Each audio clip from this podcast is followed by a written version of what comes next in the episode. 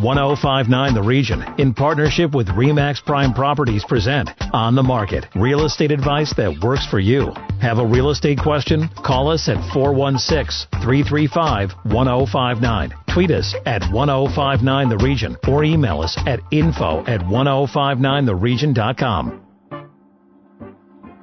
You're listening to 1059 The Region and welcome to On the Market. This is York Region's exclusive radio real estate show. I'm station manager Tina Cortez, and my co-host and real estate expert is Asif Khan with Remax Prime Properties. Good morning, Asif, and Happy New Year. Good morning, Tina. Happy New Year and Happy New Decade. Happy New Decade. So let's take out that crystal ball and what does it look like in terms of real estate as we head into a new decade? You know, Tina, uh, if, if you were to ask somebody maybe in 2010, 2011 and asked what the average price would be in York region or Toronto as a whole, I don't think there's anyone that would have said the average price would hover around a million dollars. So it's been an incredible decade for housing in Toronto, not only Toronto, uh, but York region specifically. And those prices have continued to go up. It's a little bit unnerving for someone trying to get into the market, don't you think? It really is. And, you know, if you think about what you can afford, I mean, you know, back in the day when I bought my first house and it was, you know, $200,000, I thought, wow, $200,000, that's a huge investment. People getting into a house for the first time right now, they're paying four times that, five times that. That's a huge uh, you know, investment, and and that's a lot for someone, uh, especially a young family, to be taking on. But they are. It sure is. And across the province, you want to talk specifically about what it looks like here in Ontario, and maybe drill down to Toronto, the GTA, and York region as well. Yeah, I mean, in, in Toronto, what you're what you're seeing now is uh, you know consistent price growth. So we're not seeing the the price growth that we had in 2016 or 17, which was 15 percent, 20 percent. A healthy price appreciation for any region should be in the single digits, and and now that's what you're seeing. You're seeing very conservative price growth between three and six percent, and that's been normal, and, and that's how the Toronto region as a whole has grown in terms of the housing market since the uh, late 80s, early 90s. So since that recession that we had back in 89, 90, we've been very steady at, at you know a six percent price growth. Now we hear a lot of talk as well about that bubble, and in terms of that price increase and the housing bubble, what does it all mean? You know, we don't have when when you're talking about the housing bubble that they've talked about for the last you know decade. There's no catalyst for a housing bubble. And although the government has stepped in and tried to, you know, throttle demand and, and just try to make it harder for people to buy, what they didn't address was the main issue, which was supply. And until you have a significant increase in supply, you have you don't have that catalyst that's going to affect the housing market. You don't have huge job losses. You don't have high interest rates. I mean, we look at interest rates now hitting 3.5% or 3.6% and say, wow, that's high. But that's not high. When I bought my first house, we were looking at 8% or so, and, we thought that was high, and it started to come back. But like our our parents, for instance, they they were paying 18%, 19% oh, interest sure. rates, and until the interest rates hit, you know, the 8, 10, 12, 14%, it's not going to affect the market at all because it's, you know, the, the increases that we're seeing right now might cost you an extra fifty dollars or an extra seventy five dollars, and and some of our listeners are thinking, well, that's a lot of money. That's because we are extending ourselves so much for these houses right now. And if we were to step outside a little bit, outside of the Toronto area, and look to some of the 905 or 519 suburbs, 705, now you're getting into that affordability factor. I mean, the average price in Ontario is $766,000. And with transit you know, Go Transit increasing their routes and and Viva, everyone increasing their routes and and making lanes that make it easier to commute. It's a lot more affordable for people to live outside in these suburbs and still commute to the city for their jobs. I'm going to put you on the spot a little bit here. If you were to describe the last year, the last decade, and then looking into 2020, what are those words that would describe those different times? So let's just take the last 10 years, for example. How would you characterize it? I would characterize that as massive growth. Okay. And, and by that I mean, look at how far housing has come in those 10 years, it, it's still the most uh, you know, stable investment. I mean, you're you're going to be increasing your equity as you go year after year, and it, it, there's there's not a lot of speculation happening in the Toronto area. There in the condo market there was for a few years last decade, but now people are buying these to live in, and you know, even with our rental market being short on properties, we need people to, we need investors to step up and buy these properties so that there's people, other people have places to live. If you look at last year, it was a great bounce back year. Okay. So if we're talking massive growth for the decade, last year would be a bounce back year because of all the intervention that took place from the government, trying to slow down growth, trying to stabilize price. But it didn't really do that. Uh, they never addressed the supply issue. And until we address the supply issue, we're going to continue to see, we're going to get back into that massive growth phase. And it's going to start in 2020. So looking forward, from 2020 to 2022, 2023, you're going to see that massive growth base come back because we're not increasing supply as much as we need to. And what about, what's your advice then to those who think, you know, maybe I can't get into this market, I've got to continue to rent? What's your advice to them? The, the advice is, if you look at what happened over the last 10 years and just use the last 10 years as a, a learning tool, you've got to get into the market right away because in the next 10 years, that's going to be you. So people that bought in the 2010, 2011, you know, look at the, look at where they are right now. And if you buy right now, buy in the next 10 years, that's where you're going to be at. You're going to be right here, right now. And it's something that you really need to consider. And if you have to put other purchases off or, you know, uh, change your lifestyle a little bit just to get into home ownership, you got to do that because it is the most stable investment. And do you think we're going to see, you characterize the last 10 years as massive growth. You think we're going to see that again in the next 10? We really are because, again, until we are able to address the supply issue, we don't have a catalyst that's going to wreck the market or cause a bubble or anything like that.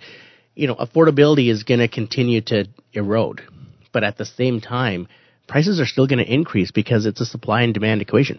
We'll continue the conversation after this break. When we come back, Canada's population growth and the impact on the housing market. Stay with us. You're listening to On the Market on 1059 The Region. Need to connect with Asif Khan from Remax Prime Properties? Call him 416-985-KHAN. That's 416-985-5426 or email asif at thehomeshop.ca. Now back to On the Market on 1059 The Region. You're listening to 1059 The Region. Welcome back to On the Market, York Region's only radio real estate show. I'm station manager Tina Cortez, and my co-host is Asif Khan with Remax Prime Properties. Thank you, Tina. Joining us next on the show is Ben Myers with Bullpen Research and Consulting. Ben, welcome. Uh, thanks for having me.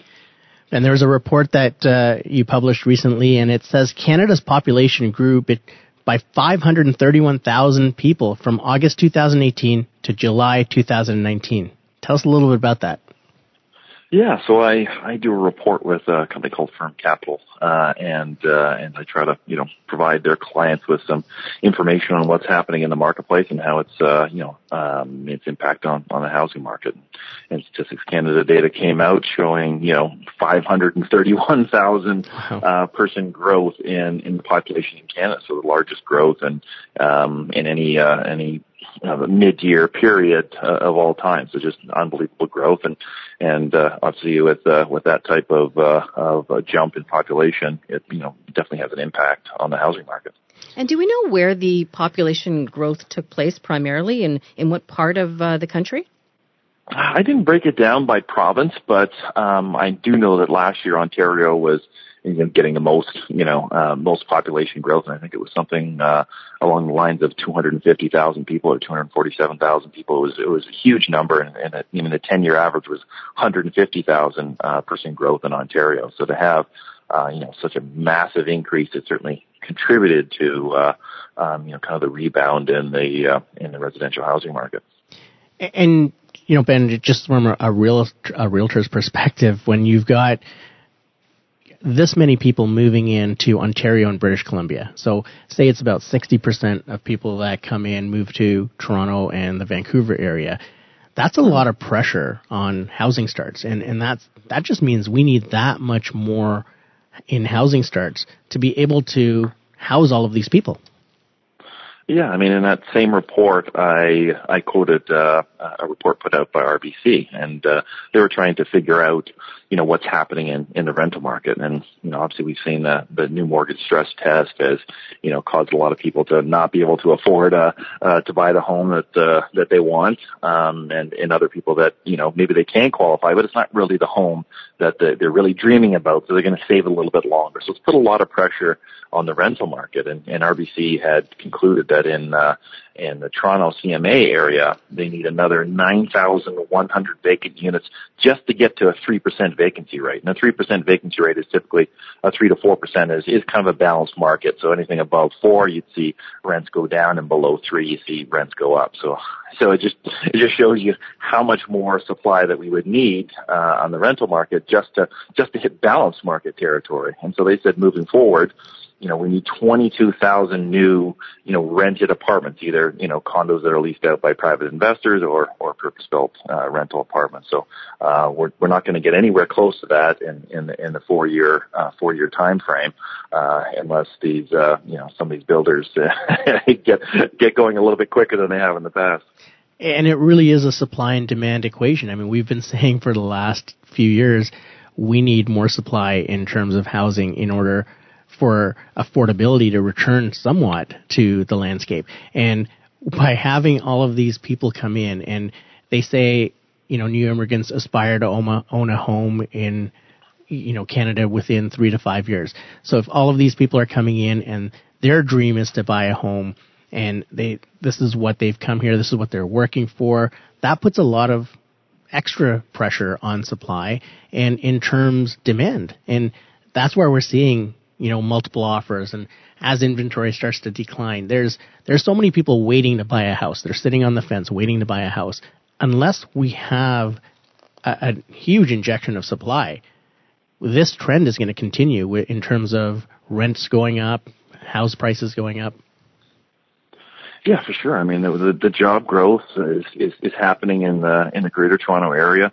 Young people that are graduating all over Ontario universities want to, want to come to the, come to the big city or, or the, you know, the greater Toronto area and, and kind of pursue their, their careers. And there's no better place to, to do that than, uh, than, than the greater Toronto area. And, uh, and you know, and people will look, they'll drive down the Gardiner and say, you know, look at all these towers. How could we possibly not be building enough? We're building tons, right? So building a lot doesn't mean you're building enough. You know, we we built more homes in 2002 than we did in 2018, right? It was it was those homes were happening in uh, you know the far suburban markets. They were happening in South Milton and North Brampton and North uh, Vaughan, and and obviously it was happening a lot in, in York region and in Markham and, and and Richmond Hill, Aurora. Um, but now that's the, the, a lot of those houses are being pushed out East Gwillimbury and Bradford and Georgina, um, Uxbridge and some of these, these farther out areas, but building a lot less of, of those single family homes and more condominiums. Um, uh, but you know, they're not equal. It's not one to one. You know, uh,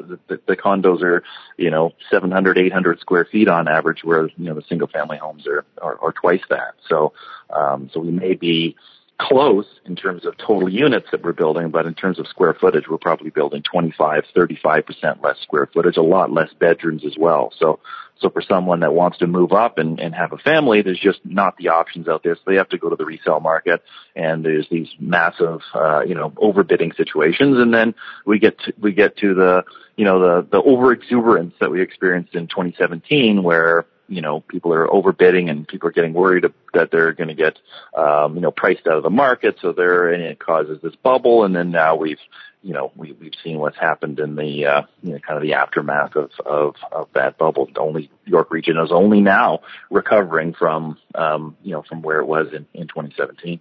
So, what are the solutions? How do you alleviate, you know, the high rents and the need for housing? What do we do? I mean, I think that the best way is you have to match supply and demand, and that means that in areas of Toronto where they're trying to protect the low-rise neighborhoods, well, we have to allow more high density. We have to allow more, you know, high-rise buildings. So the the latest numbers from from BILD or the, the um, you know, Building Industry and Land Development Corporation, the the number of high-rise sales this year is almost even between you know the 905 and the 416. So we are starting to build more uh, of those high-rise buildings in uh, in suburban markets. Um, but the other problem is, is you have you know, what's called the NIMBYs, those not my backyard folks who try to fight these things and say, hey, you know, I moved out of Toronto and to, to move to, to Richmond Hill or to Aurora to, to get away from high rises. I don't want, I don't want high rises. So they're, you know, and they fight them and then that's, you know, that obviously causes a problem because we need to house people and there's only so much, so much raw land that you could build a, you know, two-story single-family homes on. Uh, you need to you need to go up to be able to house more people. So that's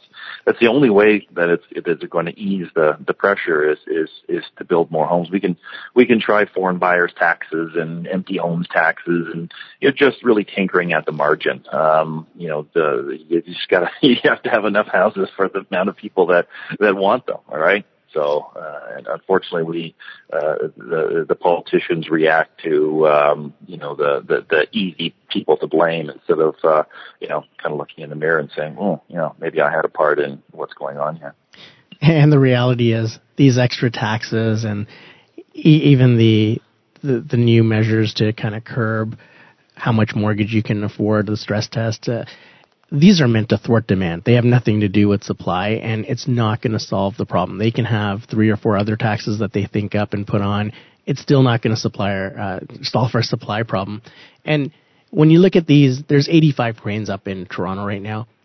These buildings don't start building until they're 50 to 70 percent sold. So the majority of these buildings are already sold out, and you know that just emphasizes how much of a problem we have with supply. If all of those are sold out and we're still getting 150, 200, 250,000 people moving to the GTA within a one year period, we need to house these people. We need a lot more supply.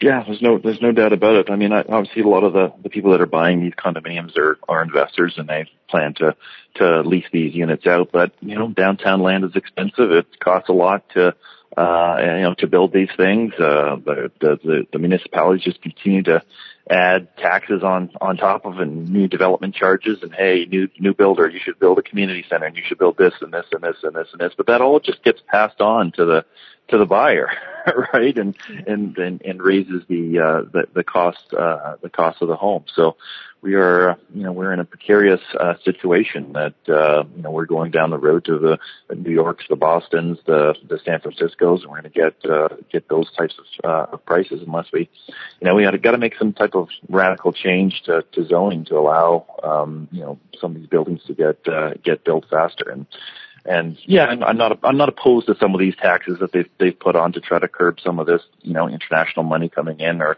or potential to do an empty homes tax to to, to uh, you know, um, so people aren't just keeping you know homes vacant that people could be living in. I'm not opposed to those things, but again, it goes back to you gotta you gotta build build the supply to to house those people, and not just expensive luxury downtown condos. Well, we got to you know make a commitment with our tax dollars to build affordable housing, to build social housing, to build rent geared to income, to uh, you know to build a kind of mixed income communities and, and kind of get away from this uh, you know segregation by by income and, and class, and really try to build a really inclusive communities.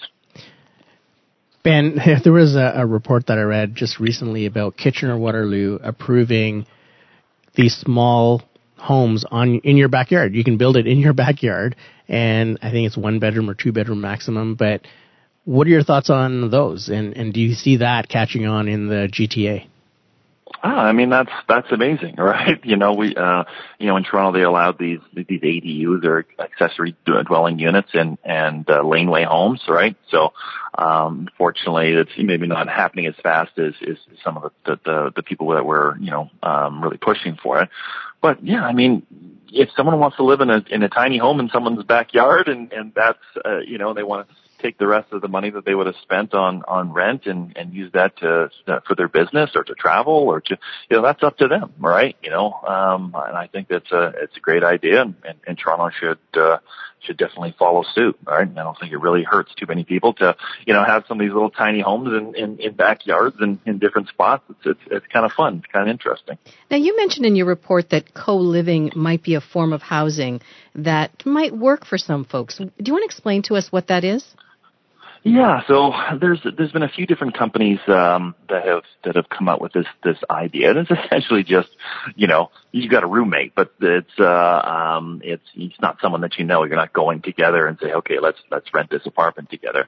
You you you, you put your you're interested in this this this building, and maybe a three uh, a three bedroom townhome, uh, and it's a community of, of three bedroom townhomes, and you put your name into a, a bucket, and then some of these companies they have they have algorithms, so they they look into the algorithm and say, oh, I think they'd match up with with Susan. So let's because they have some similar interests. So they you know they put them into a, a unit together, and you know these things are fully furnished. They have they have you know programs to to to get the um, you know all the tenants involved in meeting each other. So it's really you know communal uh, situation, and and and so you're paying a lot less than you would if you were to go and uh, you know try to rent a, a single bedroom. And yeah, so you're sharing a kitchen. You might be uh, most of these situations you're not actually sharing a, a bathroom. So um, it's it's not much different than than having a roommate, but it allows you a little bit more flexibility of uh, of your you know, uh, leasing situation align, doesn't have to align with someone else. You can come in and say, I'm going to sign a one year lease and maybe someone else wants to do a two year lease or three year lease, right? So you can come and go and, and, and some of these companies even have different buildings that you can, you know, can, um, jump in and out of, right? Uh, on shorter term leases. So yeah, so it's a, it's really interesting situation and hopefully it, uh, it takes off. You know, one of the questions we get, Ben, is uh, from a lot of our clients, what are my kids going to buy? What do you see happening over the next five years, ten years, and, and what will our kids buy? Well, they're probably if they want to live in the Greater Toronto Area or southwestern Ontario, they're probably going to have to uh, get accustomed to much smaller living. All right, you have to you have to think of the the community that you live in as I live in the community. I not I, I sleep in my my unit. I live in the community. right, so that's why a lot of these you know, downtown condo projects are adding co-living spaces and, and family rooms to bring your, your kids to with all, all the toys. And they got the games room and the theaters room and the, in the fitness center and, and, and all these things. So there's additional things within the building that, that you can do. You don't necessarily have to do that all within your own own personal space. So more shared spaces and less less private spaces. I think that's kind of the wave of the future. We're sharing cars now, right? We're sharing uh, um, um, uh, homes with the with the co-living. So now we have to you know share all this kind of uh, community space as well. So I think that's kind of the future of living in a big city. If you want your big house and your your big lot, well, there's places that you can move in Canada and get that, right? But if you want to live in the in the big city, there's there's some sacrifices you're going to have to make. That's awesome information, Ben, and great report. If people want a copy of your report, how can they get it? Well, if people want to, you know, read what I, uh, you know, some of the things that I that I, that I do, they can, you know, always follow me on Twitter at Ben Myers uh, two nine, or my company is um, on Twitter at uh, Bullpen Consult or bullpenconsulting.ca is the the website. I put some stuff on on on the blog. You know, we're starting our own podcast, Toronto Under Construction, so that's coming out very soon. Um, and yeah, a lot of the articles are in the new Condo Guide or or, or Building Magazine. Um, and I, you know, post those all, all through, uh, through my website and I do analysis for rentals.ca as well. So please, if you're, uh, you're a realtor or, uh, uh, someone looking to rent, rent, rent units, please list them on rentals.ca. So it helps me out with, uh, doing analysis on the, on the rental market. Awesome. Thank you very much. Yeah. Thanks for having me. When we come back, we get to your real estate questions and this week's hot listing. And just a reminder, if you missed any part of our show, go to 1059theregion.com. You're listening to 1059 The Region. Stay with us. Need to connect with Asif Khan from Remax Prime Properties? Call him 416-985-KHAN. That's 416-985-5426. Or email asif at thehomeshop.ca. Now back to On the Market on 1059 The Region. Welcome back to On the Market, York Region's exclusive radio real estate show on 1059 The Region. I'm station manager Tina Cortez, and my co-host is Asif Khan with Remax Prime Properties. Time now for our listener questions, and the first one comes from John in Maple.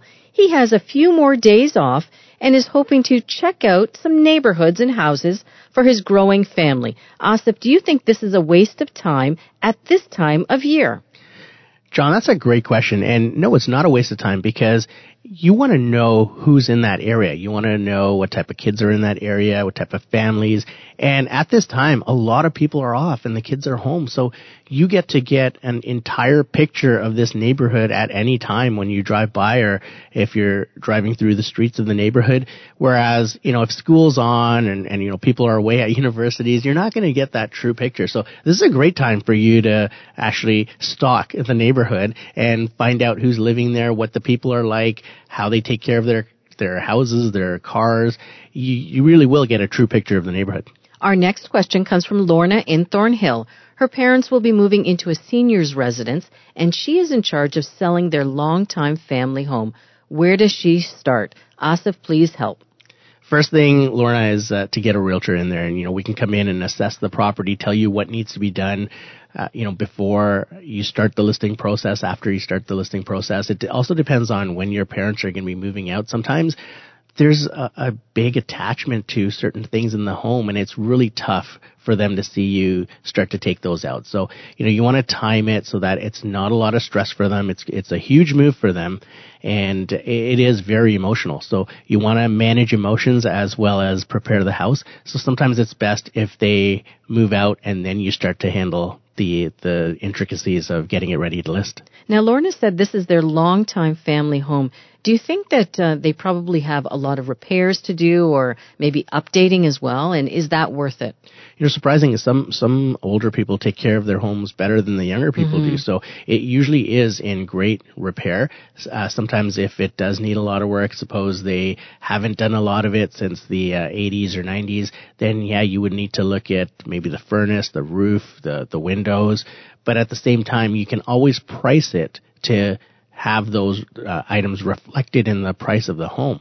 If you don't want to address all of that, then you know you just have, have to price the home accordingly and make sure that whoever's coming in is able to take care of that. Asif, if our listeners want to connect with you directly, how can they do that? They can call me at 416-985-KHAN. That's 416 985 5426. Now, just before we go, you have uh, this week's hot listing, and it's a bit of a unique listing this week.